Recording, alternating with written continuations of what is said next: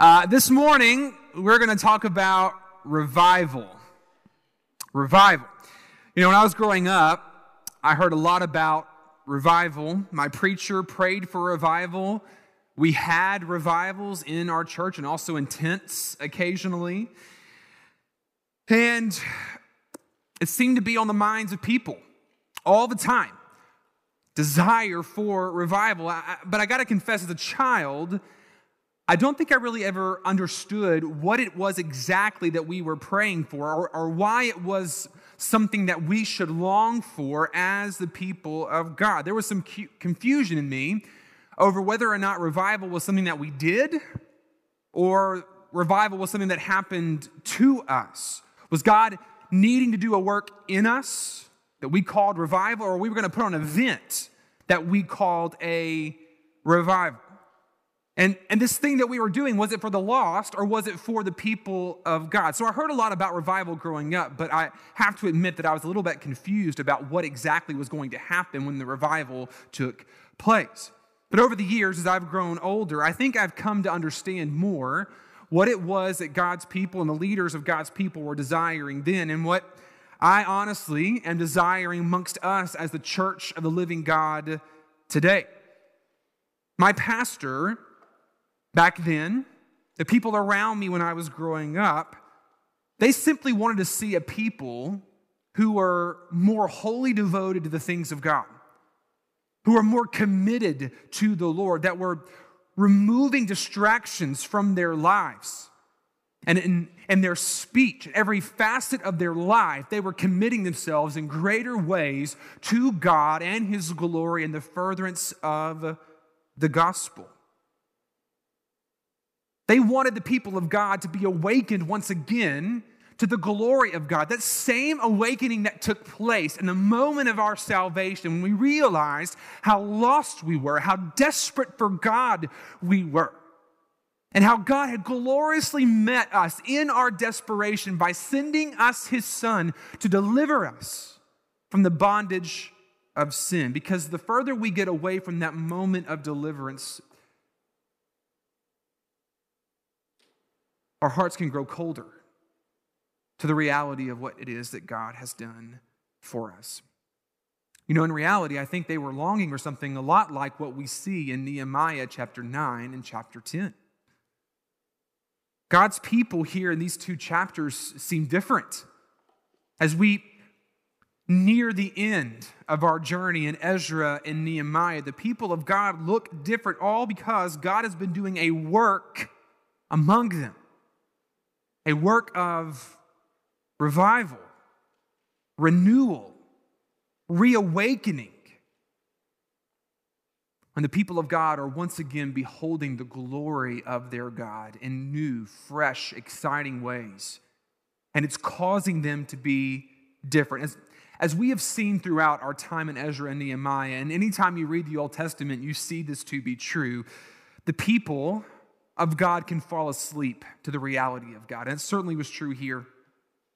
They were complacent, they were comfortable, they were distracted by false gods from foreign lands who were just the figments of man's creation. And as a result, God placed them in judgment with the purpose to stir them, to wake them up from their slumber. And you know, the reality is, friends, that sometimes we need that same kind of stirring today.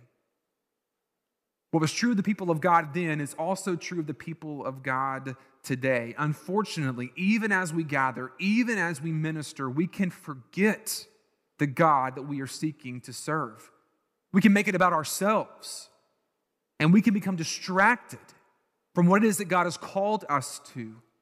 And so we need God in His graciousness. We need God in His mercy to wake us up, to grab our attention and say, those things that you have been seeking, those things that you have been pursuing in your life, those things that you've been giving attention to, they are not worth your time. You are losing your first love. And I want you to return before it is too late. Sometimes, individually and corporately, we need a move of God to call us back to Himself so we can be the kind of people that God calls us to be. And I think it's possible that God is doing something like that right now. In the midst of this COVID season, this, this pandemic, we've talked a lot about this as we, as your pastors and shepherds, have tried to navigate this season with you. Because we want you to be aware of the potential that God is trying to get our attention, to stir something within us. And I don't want us to miss it. I don't want our church to miss it. I don't want the global church to miss what our global God is doing to stir his people for his global redemptive work in the midst of a global pandemic. I think you know, it's been true in my life, hopefully, it's been true in you, that God is un- unveiling to us all the unworthy places where we have placed our hope. He's confronting our complacency, and He's causing us to focus on the very things that we've taken for granted, this meeting being one of those things. And it's my prayer, church, that at the end of this season, whenever that may be, and we pray for it to be soon, I know you do as well, we will look new. That we, First Baptist Church of Irving, but also the global Christian church, we will look different as a result. We will look revived, renewed, wholly committed to our God and His work. Friends, I want us to experience revival, a renewal, a reawakening to God and, and the things of God, wholly devoted to what He has called us to. And I think God will have used this time in COVID, but also this time in Ezra and Nehemiah, which have been such a blessing to us, to do just that, to help us. So let's allow Him to do this work. Let's allow Him to, to shape us in this season through His word by looking at Nehemiah 9 and 10 to see how it's possible for the longings that we have today as the people of God can be carried out amongst us just as it was back then. Let's look at this revival in Nehemiah 9 and 10 and begin praying about how we can see something similar in our own church, amongst our own people today. We'll begin in Nehemiah 9, verses 1 to 5.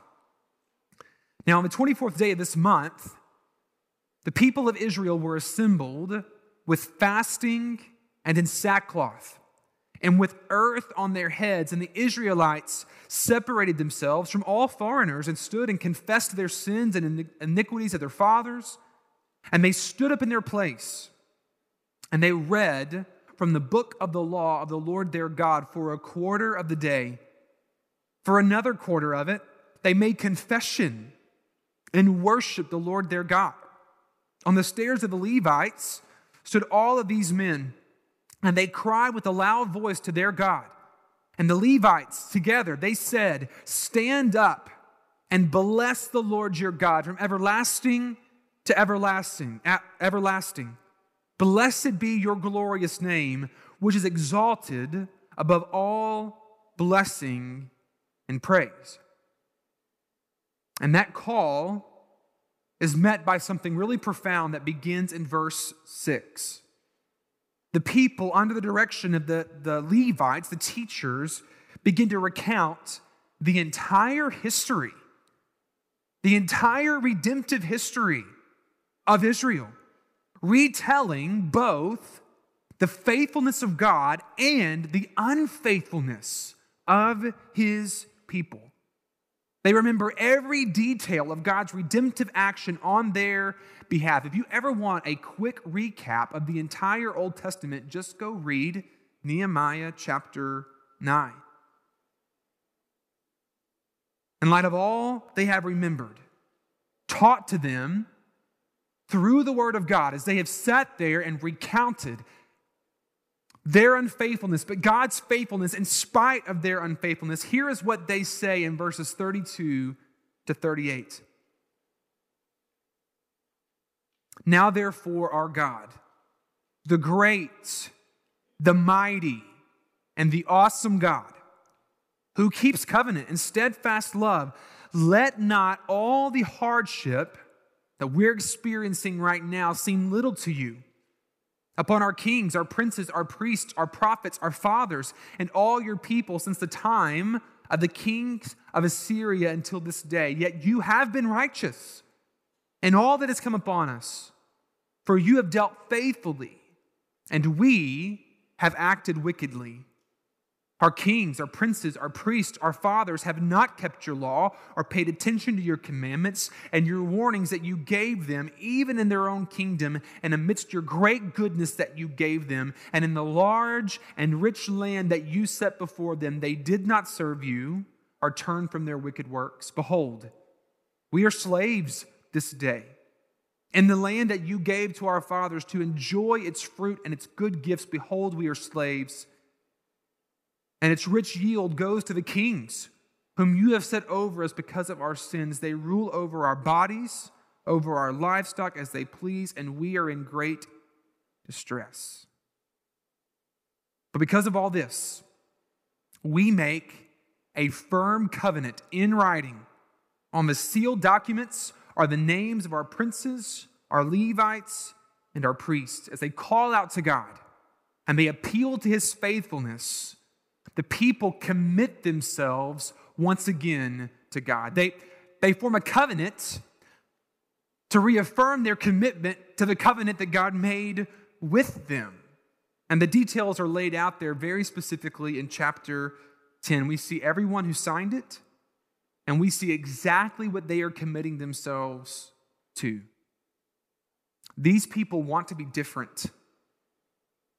This generation wants to be different. It wants to learn from the failures of the past, and they want to be a people for God's own possession. Renewed, revived, reawakened to the glory of God and the task that he has given to his people. What a beautiful picture of the people of God sitting before God, desiring more of God, the things of God. And it makes me wonder how did they get there? How did they get there?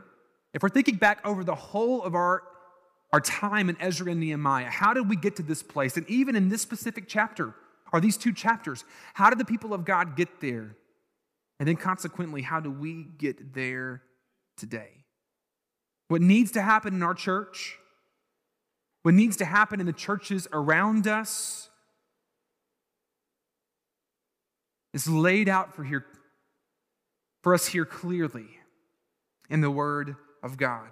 I think there's a pretty clear path for revival in Nehemiah 9 and 10. A recipe for revival, if you were. It's the language we're going to use today. And what's great is we've been preparing for this moment in our entire study.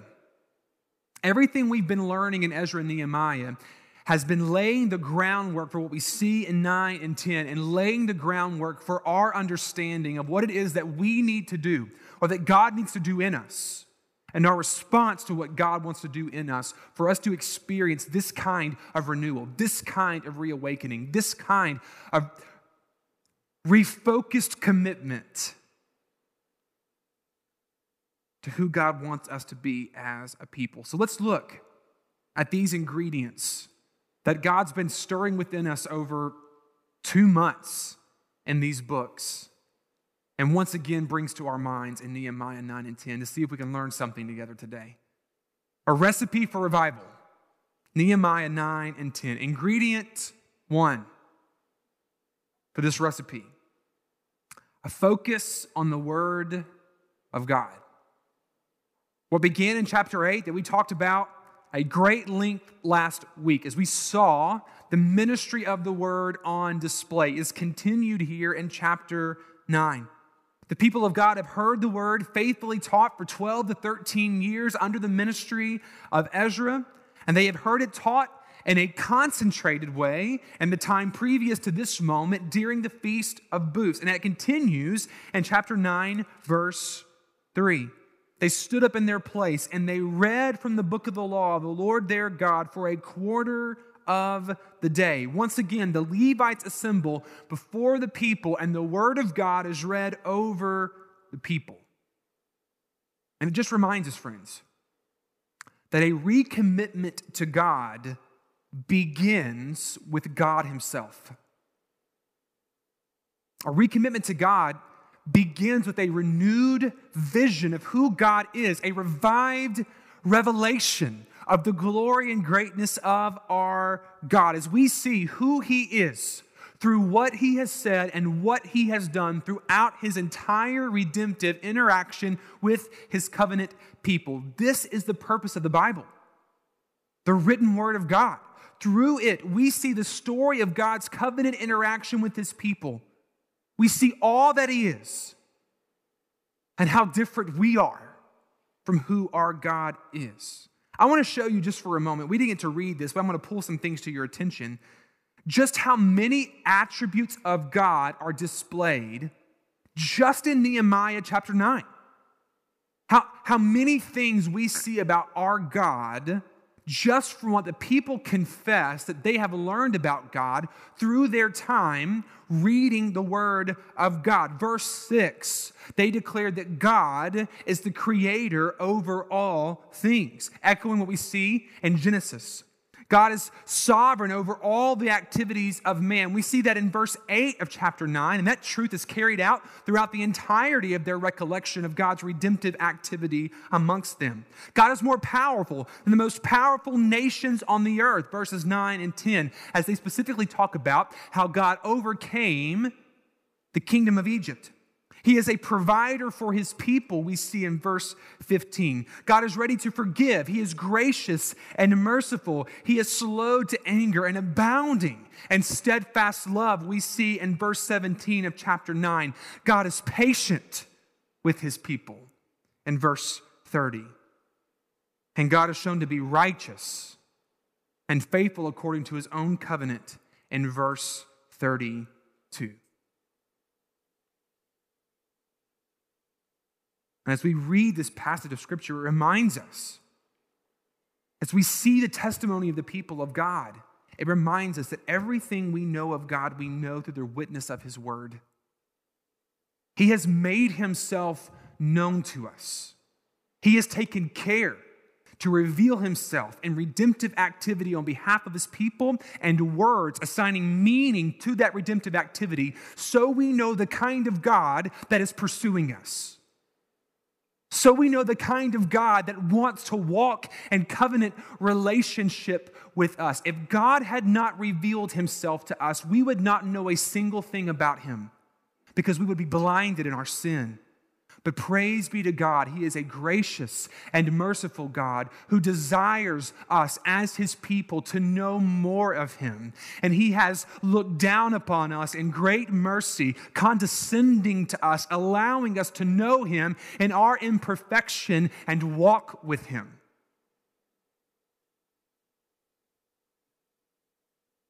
He is under the Holy Spirit, the inspiration of the Holy Spirit caused men to write down what has been revealed so that as the generations move forward under God's redemptive activity, we can know what God had revealed and in that same moment have it actively revealed to us under the work of the Holy Spirit.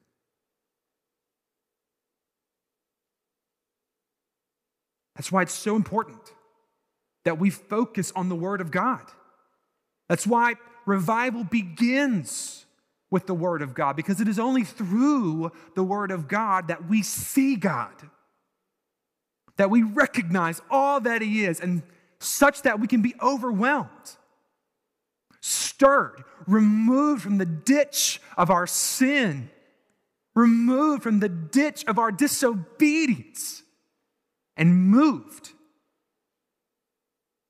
to want to walk in faithful relationship with Him. I hope you see the gift of Scripture, friends.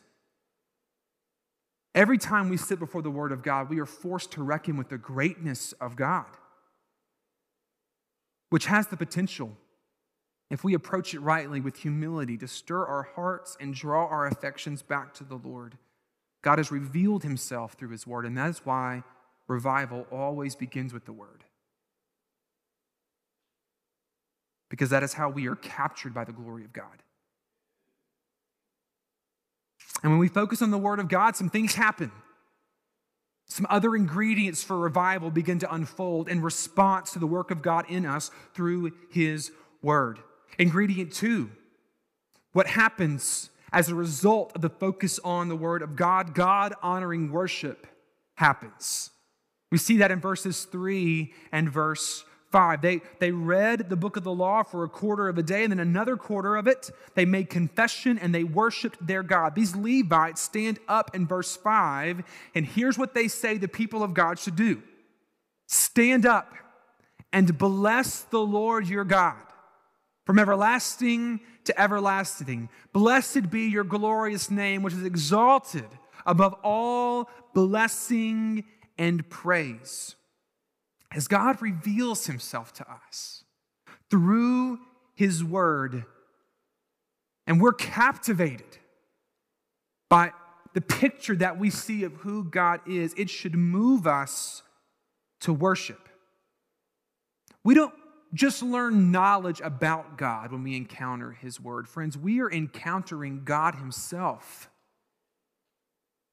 And when we when we recognize all that God is, not just knowledge about Him, but how all of those attributes and truths He's actively utilizing for our good, He's actively utilizing to draw us to Himself, friends, how could that not make your mouth want to open and start blessing him.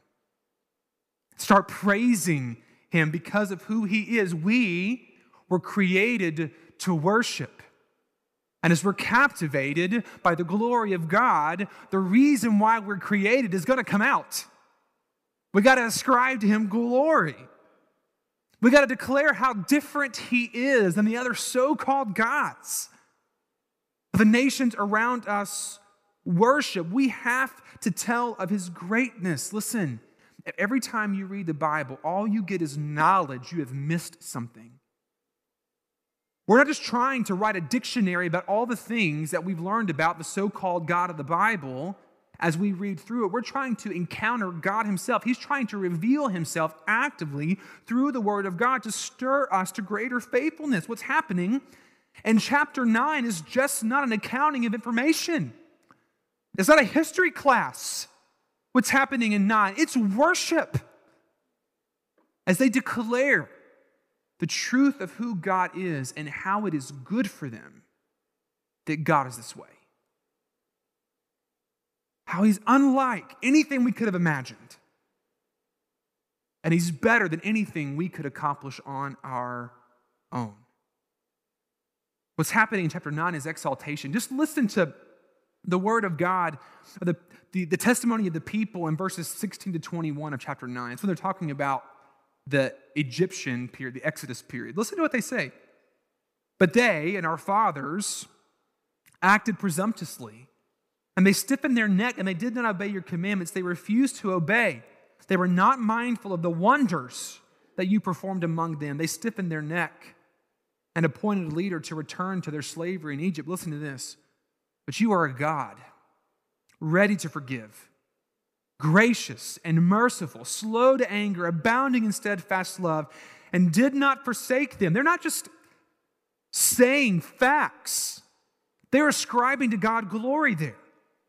Even when they had made themselves a golden calf and said, This is your God who brought you out of Egypt and had committed great blasphemies and your great mercies. You did not forsake them in the wilderness, but you gave them a pillar of cloud to lead them and the way, and did not depart from them day by day. For the pillar of fire by night to light for them the way by which you should go. You gave your good spirit to instruct them. You did not withhold your manna from their mouth and gave them water for their thirst. Forty years you sustained them in the wilderness, and they lacked nothing. Their clothes did not wear out, and their feet did not swell. All those things true? Absolutely. But they're not telling them just because they are true. They are telling them because those actions, which are true actions, reveal the character and nature of God. And their hearts are being stirred as they are hearing about what God has done and what God has said to worship Him.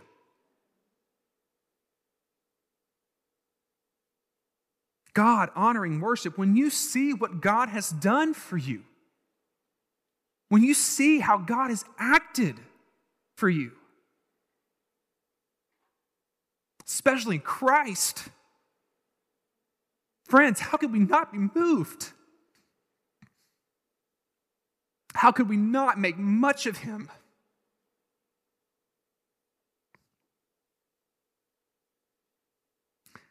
And of course, the more we see of God, the more we also see of ourselves.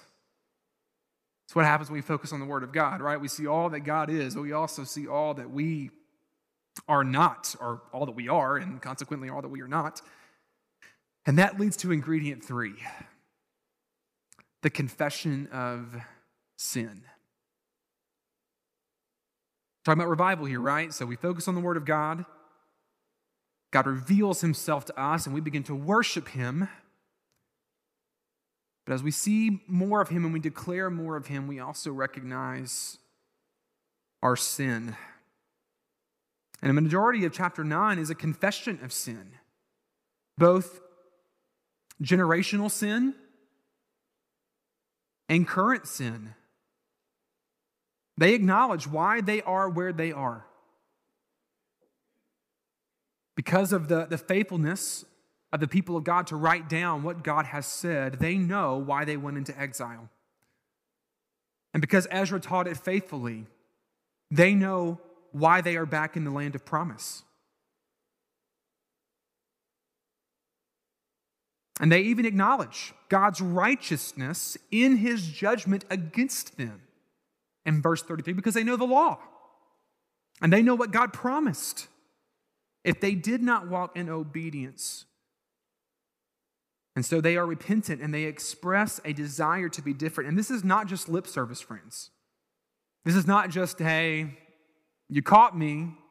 Sorry, God, I'll be better. Look at their actions here the beginning of the chapter. They're fasting, they're walking around in sackcloth, right? Like super uncomfortable clothes, like potato sacks. And they are covering themselves in ashes. They are so despondent. They are denying themselves earthly good because of how they have forsaken heavenly good. How can they enjoy the blessing of their God when they have taken him for granted? And they're brutally honest. I mean, when you read through chapter 9, they're not sugarcoating anything.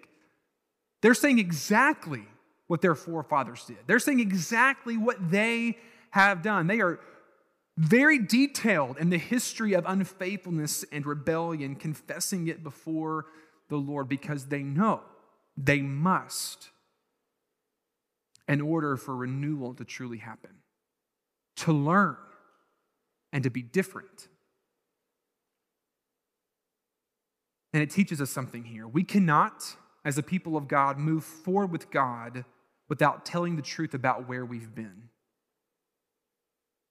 We can't move forward with God until we tell the truth about where we have been. The Word of God reveals. It, it, reveals clearly and specifically, and we cannot whitewash the conviction of the Spirit of God. To be honest, trusting in all that God is to account for all that we are not. There's a reason the people of God needed renewal. There's a reason they needed revival. There's a reason why they've been resistant to the things of God. They had to say that, hey, God, listen, we have divided hearts. We have divided loyalties. Our, our people have displayed a history of divided hearts and loyalties that have caused us to wander from the things of God. Remember what we learned about in Ezra. Confession is saying of our sin what God has said about it. And we see that, that lesson that we learned way back in Ezra being carried forward through now into the time of Nehemiah. We cannot be right with God until we have acknowledged what is wrong in our relationship with God. Otherwise, how are we going to learn? And how are we going to be on guard to make sure that what has caused us to have that separation is no longer at play? And we can be devoted to the things of God. People of God have to confess what has led them astray in order for healing to come and restoration. And then, out of that confession, we see ingredient number four a renewed commitment to God. Their recognition of who God is, their worship of Him, and confession of their sin leads them to want to commit themselves, to recommit themselves, commit themselves in new ways to the things of God. As the Word of God has done its work and the people of God have sought Him and confessed their sin, this leads to a public renewal of their commitment to Him. A public revival with names signed on a public document saying, This is who we're going to be now, and you can hold us accountable. The commitment is strong. Look at chapter 10, verses 28 to 29.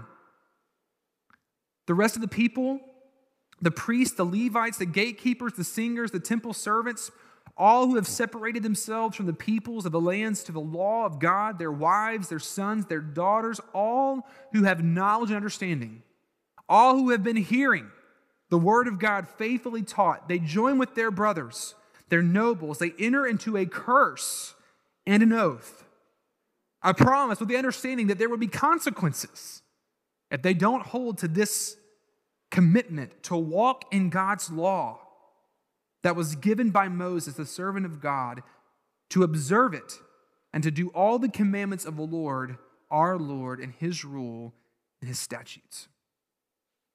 So, what do they say? We've read the word of God seeing God for who He is, we're worshiping Him, we're confessing all the things that we have done to offend Him. And now, because of our experience and His mercy and His grace, His goodness, His love, we're going to commit ourselves to trying to be the people that He wants us to be for His glory. They will observe what God has commanded in relationship, not outside of relationship. And they will do it and they will be faithful because God has been so faithful to them. They will express their love for Him in obedience, in faithfulness, knowing that God is pleased in their faithfulness. And listen, the importance here, the order is of great importance here because of how this comes about. You, you, can't re, you can't will yourself to renewal, it is a work of God, but it will be evidenced in your life. And the desire here to want to walk faithfully after God is an evidence of the work of God in them. They will separate themselves, keeping themselves holy in this land that God has given them. They will give faithfully to the work and to the buildings of God.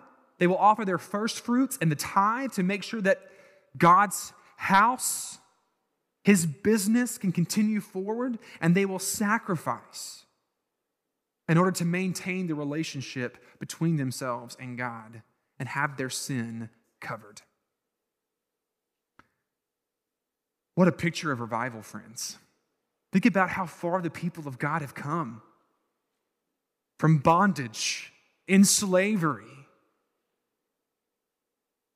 Assyria, Babylon, and then Persian rule, and now here they are, rebuilt in a rebuilt city in front of a rebuilt temple, committing themselves to their God. What a blessing to see God's work amongst the people, to see all the things that He has provided and all the work that He does in, in response to lead this people to a place of revival. So the question looms for us Do we need revival? Do we need to be renewed. Now, listen, I certainly don't think that we as a church, First Baptist Church of Irving, are in the same place God's people were whenever they went into exile, when they went into judgment. I think in many ways we are devoted to God and His purposes, and I, I praise the Lord that we are growing in our desire to be more faithful to God and more committed to His word. But that doesn't mean that there are no areas of growth that we can't look at. I think there are. I do think there are some places in, in our church that if we leave them unattended, if we leave them unaddressed, they could lead us to a place of danger. But more importantly, even in places where we are successful, even in places where we are exhibiting faithfulness, we have to bear the warning of the Old Testament that faithfulness today does not guarantee faithfulness tomorrow.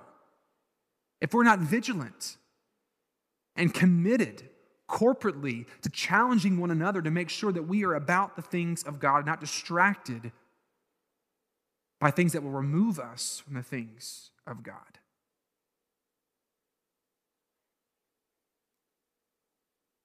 So, I want us to, to think about this morning in kind of a summary way as we've walked through this season and walked through Ezra and Nehemiah. I want us to think what we need as a people to make sure that we stay committed to the things of God. And those places in our church and in our own individual lives where revival is needed, that we would see from the text today what we need to commit ourselves to in order to experience that kind of revival and take our commitment as a church, our commitment to the Lord as a church to greater heights. Wholly devoted to God and the things of God. So, as your pastor, one of the pastor elders here at this church, here is what I hope that we have learned through this passage and our entire time in the book of Ezra and Nehemiah that will keep us revived and lead us into greater revival as we seek to faithfully carry out the ministry God's entrusted to us here in Irving. Four hopes I want to offer us this morning that I hope will stir us and lead us to greater revival as the people of God. One, I hope we will trust in the authority and the sufficiency of the Word of God. We made some resolutions last week. I want to carry those over today. Uh, listen, the Word of God must be our starting point. Because the most important thing we can do every time we gather is to allow the Spirit of God to speak to us through the prophets and apostles. I love what the Bible says in, in our passage today, chapter 9, verse 30, when they're talking about the work that God did through the prophets. Many years you bore with them and you warned them by your Spirit through your prophets. And do you know God is doing that exact same work today amongst us? through the prophets and through the apostles and their inspired work in this book, the Holy Spirit of God is continuing to speak to us, continuing to warn us, continuing to shape us, continuing to convict us, continuing to encourage us, continuing to edify us, to shape us as the people of God. God has promised us to work in us through His Word. And listen, we have everything we need. Everything we need in the Word of God. When we gather every week, I want you to know, and I hope that you will join with me in this commitment that the Word of God will be our focus. And because we're committed to expository preaching, more often than not, 99% of the time, the next text in the book that we are going through will be the focus of our meeting because we believe that every word in this book is inspired and every section of Scripture has something life giving to say to us. if we will be attentive to listen and to hear. We believe in the sufficiency of Scripture and the authority of Scripture, and we want to sit under it every week because through this book, we get a greater glimpse of the glory of God. He actively reveals himself to us through this word so that we just don't know about him, but we can actually know him. And there's nothing better than that, friends. So I hope that we've seen here that if we ever get off path, if we ever start going astray, in all likelihood, it's because we've not made the Word of God the central focus. And if we need to get back on track, the way we do that is by focusing on the Word of God. So let's further our resolve to make sure that the Word of God is the focus of what we do and who we are as a people. Secondly, I hope that we will be known for our worship because of our commitment to the word. I hope that we as a people will be known for our God honoring worship because of how committed we are to the word. As we focus on the word, I hope we will seek to bless the Lord. Every week, as we talk about all that God has done, all that God has said, and how He has revealed Himself to us, we should be standing before the people saying, Stand up and bless the Lord your God from everlasting to everlasting. Blessed be his glorious name, which is exalted above all blessing and all praise. Because every week, right? I mean, it's so incredible how the Word of God grows with us. Every week, as we sit before a new passage of Scripture, we are learning something new about God to worship. And here's the great news He is infinitely good, He's infinitely great. So we will never stop learning about the greatness of God.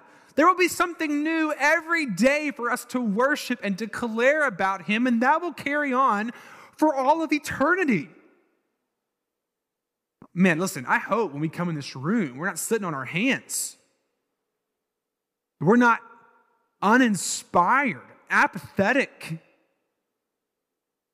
distracted from what it is that we have gathered to do. And even if we are, my prayer is that by the time we get in the Word, that changes. Because we've been captivated and captured by God. I pray every week we will sing songs of praise, expressing His greatness. Every kind of song we can sing, every style of worship we can get our hands on as many instruments as we can, many voices. I hope this room, I, I can't wait for the day when this room can be filled with a congregation singing at the top of their lungs, pushing their voices forward without worry that what's being carried on is going to kill the person beside me or make them sick. I can't wait for the day when our worship can be can fill this place in freedom and devotion to God.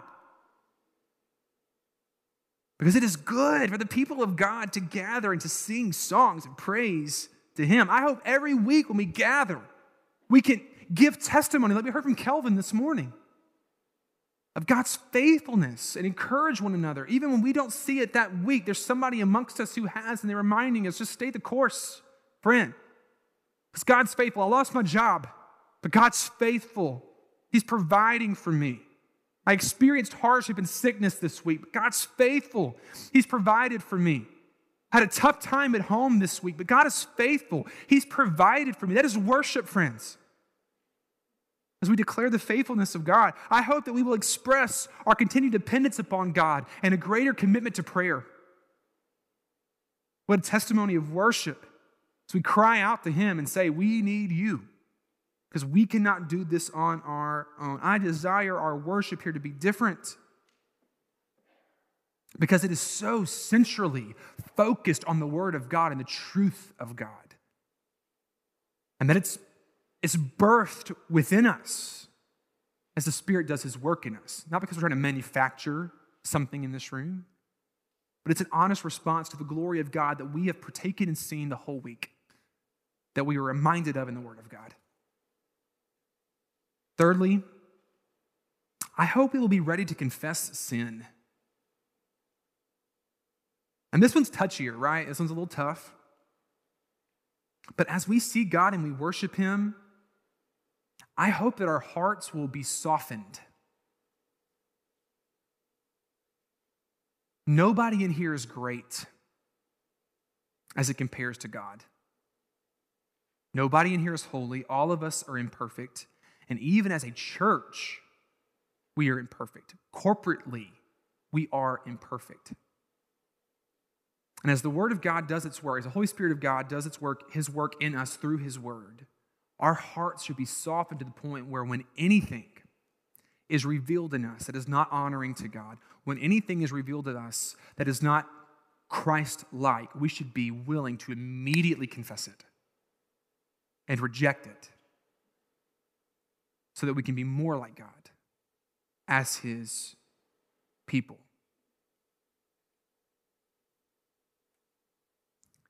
What's also challenging to me is the kind of confession this one is. We talk a lot about personal confession, right?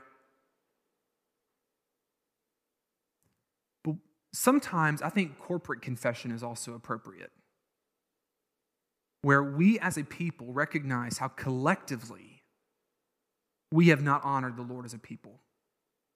And we need to collectively and publicly say how we have not honored the Lord as a people. And I gotta be honest with you guys, I've never seen that done well. Occasionally, I've seen it at a Southern Baptist convention. A few years ago, we confessed on our confessed our our role in terrible history that slavery played in the formation of the Southern Baptist Convention. That was good, a, a necessary first step. But in local church settings, I've not seen this kind of corporate confession that needs to take place, I think, more often. I wonder, as a church, we would grow to the place where we would be bold, saying things like, God, we have valued sports more than we've valued you. Father, we've valued our comforts more than we valued you. We valued our jobs, our preferences more than we've valued you. And and not even using those kind of very generalized terms, will we get, we get specific? Say, here's exactly what we have done. If God were to bring something like that to us, would we be sensitive as a people enough to acknowledge it, agree with it, and state it publicly so that we as a people can commit ourselves to guarding against it? so it doesn't take our hearts captive again. I'm challenged in that. And I'm challenged about how to lead us in that as a people. And finally, I hope we will continually recommit ourselves to the things of God. We can't recommit ourselves to God until we recognize what has distracted us from the things of God. We can't realign our hearts to God until we figure out what's divided our hearts. But once we have, and once we have said that, I pray that we would never grow weary of this journey we are on. Recognizing that every time God removes something that is not of Him, we allow Him to, He replaces something that with He replaces it with something that is of Him, which leads us to greater joy and blessing. It's always good. At first, it stinks, it hurts, but in the long run, it's always better because we get more of Him. And how could that ever be bad? As we are continually reminded of His goodness, as we are continually reminded of the goodness of the work that He is doing, let us find those places in our lives, individually, corporately, that do not honor Him. Let's remove them and let's recommit ourselves to Him as a response to the work that He is doing in us. As we've made the Word of God central, we've worshiped Him, confessed, and now committed ourselves, recommitted ourselves. To what God has called us to. Let us be a wholly devoted people. Wholly devoted to God. And this is an important thing for us to say because, as we will see next week, these people, as honest as they sure that I'm sure they are in chapter 9 and 10, as sincere as they are, and their desire to walk after God, they could not do it. This commitment they make in chapter 10,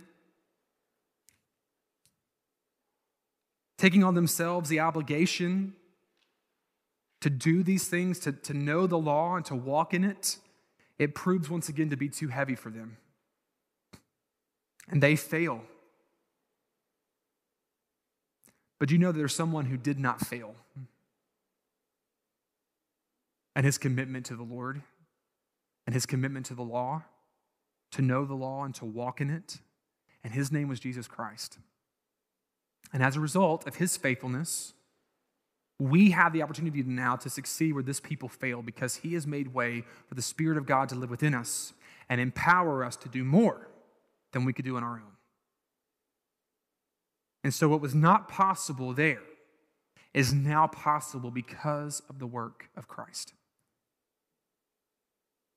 So, it shouldn't be an overwhelming thing for us. It should be an encouraging thing for us that God has called us to this, but also provided for us through the work of Jesus and the Spirit of God that now resides in you and us as a people to be about the things of God. So let's be wholly devoted, knowing that we can and we must because of the greatness and glory of our God. Wherever you are, would you bow your heads? Spend some time before the Lord, asking Him to help you know how to respond this morning to the Word of God. So we see here the Word of God does demand a response.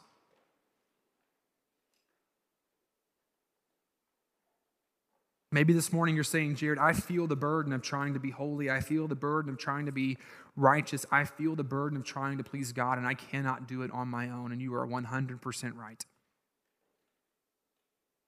You may be trying to commit yourself to God, but you haven't committed yourself in the right way. And so this morning, I want to remind you that Jesus Christ has done what we needed to do perfectly.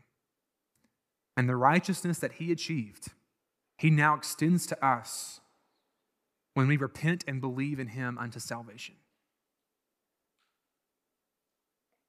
And at that moment of salvation, the Spirit of God comes and takes residence upon you so that you can begin to live a life that is worthy of God because you have access to God that stirs your hearts, open your heart opens your heart to love Him in ways you never could have before and drives you to obedience. If you don't know Him today, wherever you are, in your home, in this room, would you come to Him this morning? His burden, His yoke is easy, His burden is light. He's carried it for you. For those of us who are in Christ, as a church family?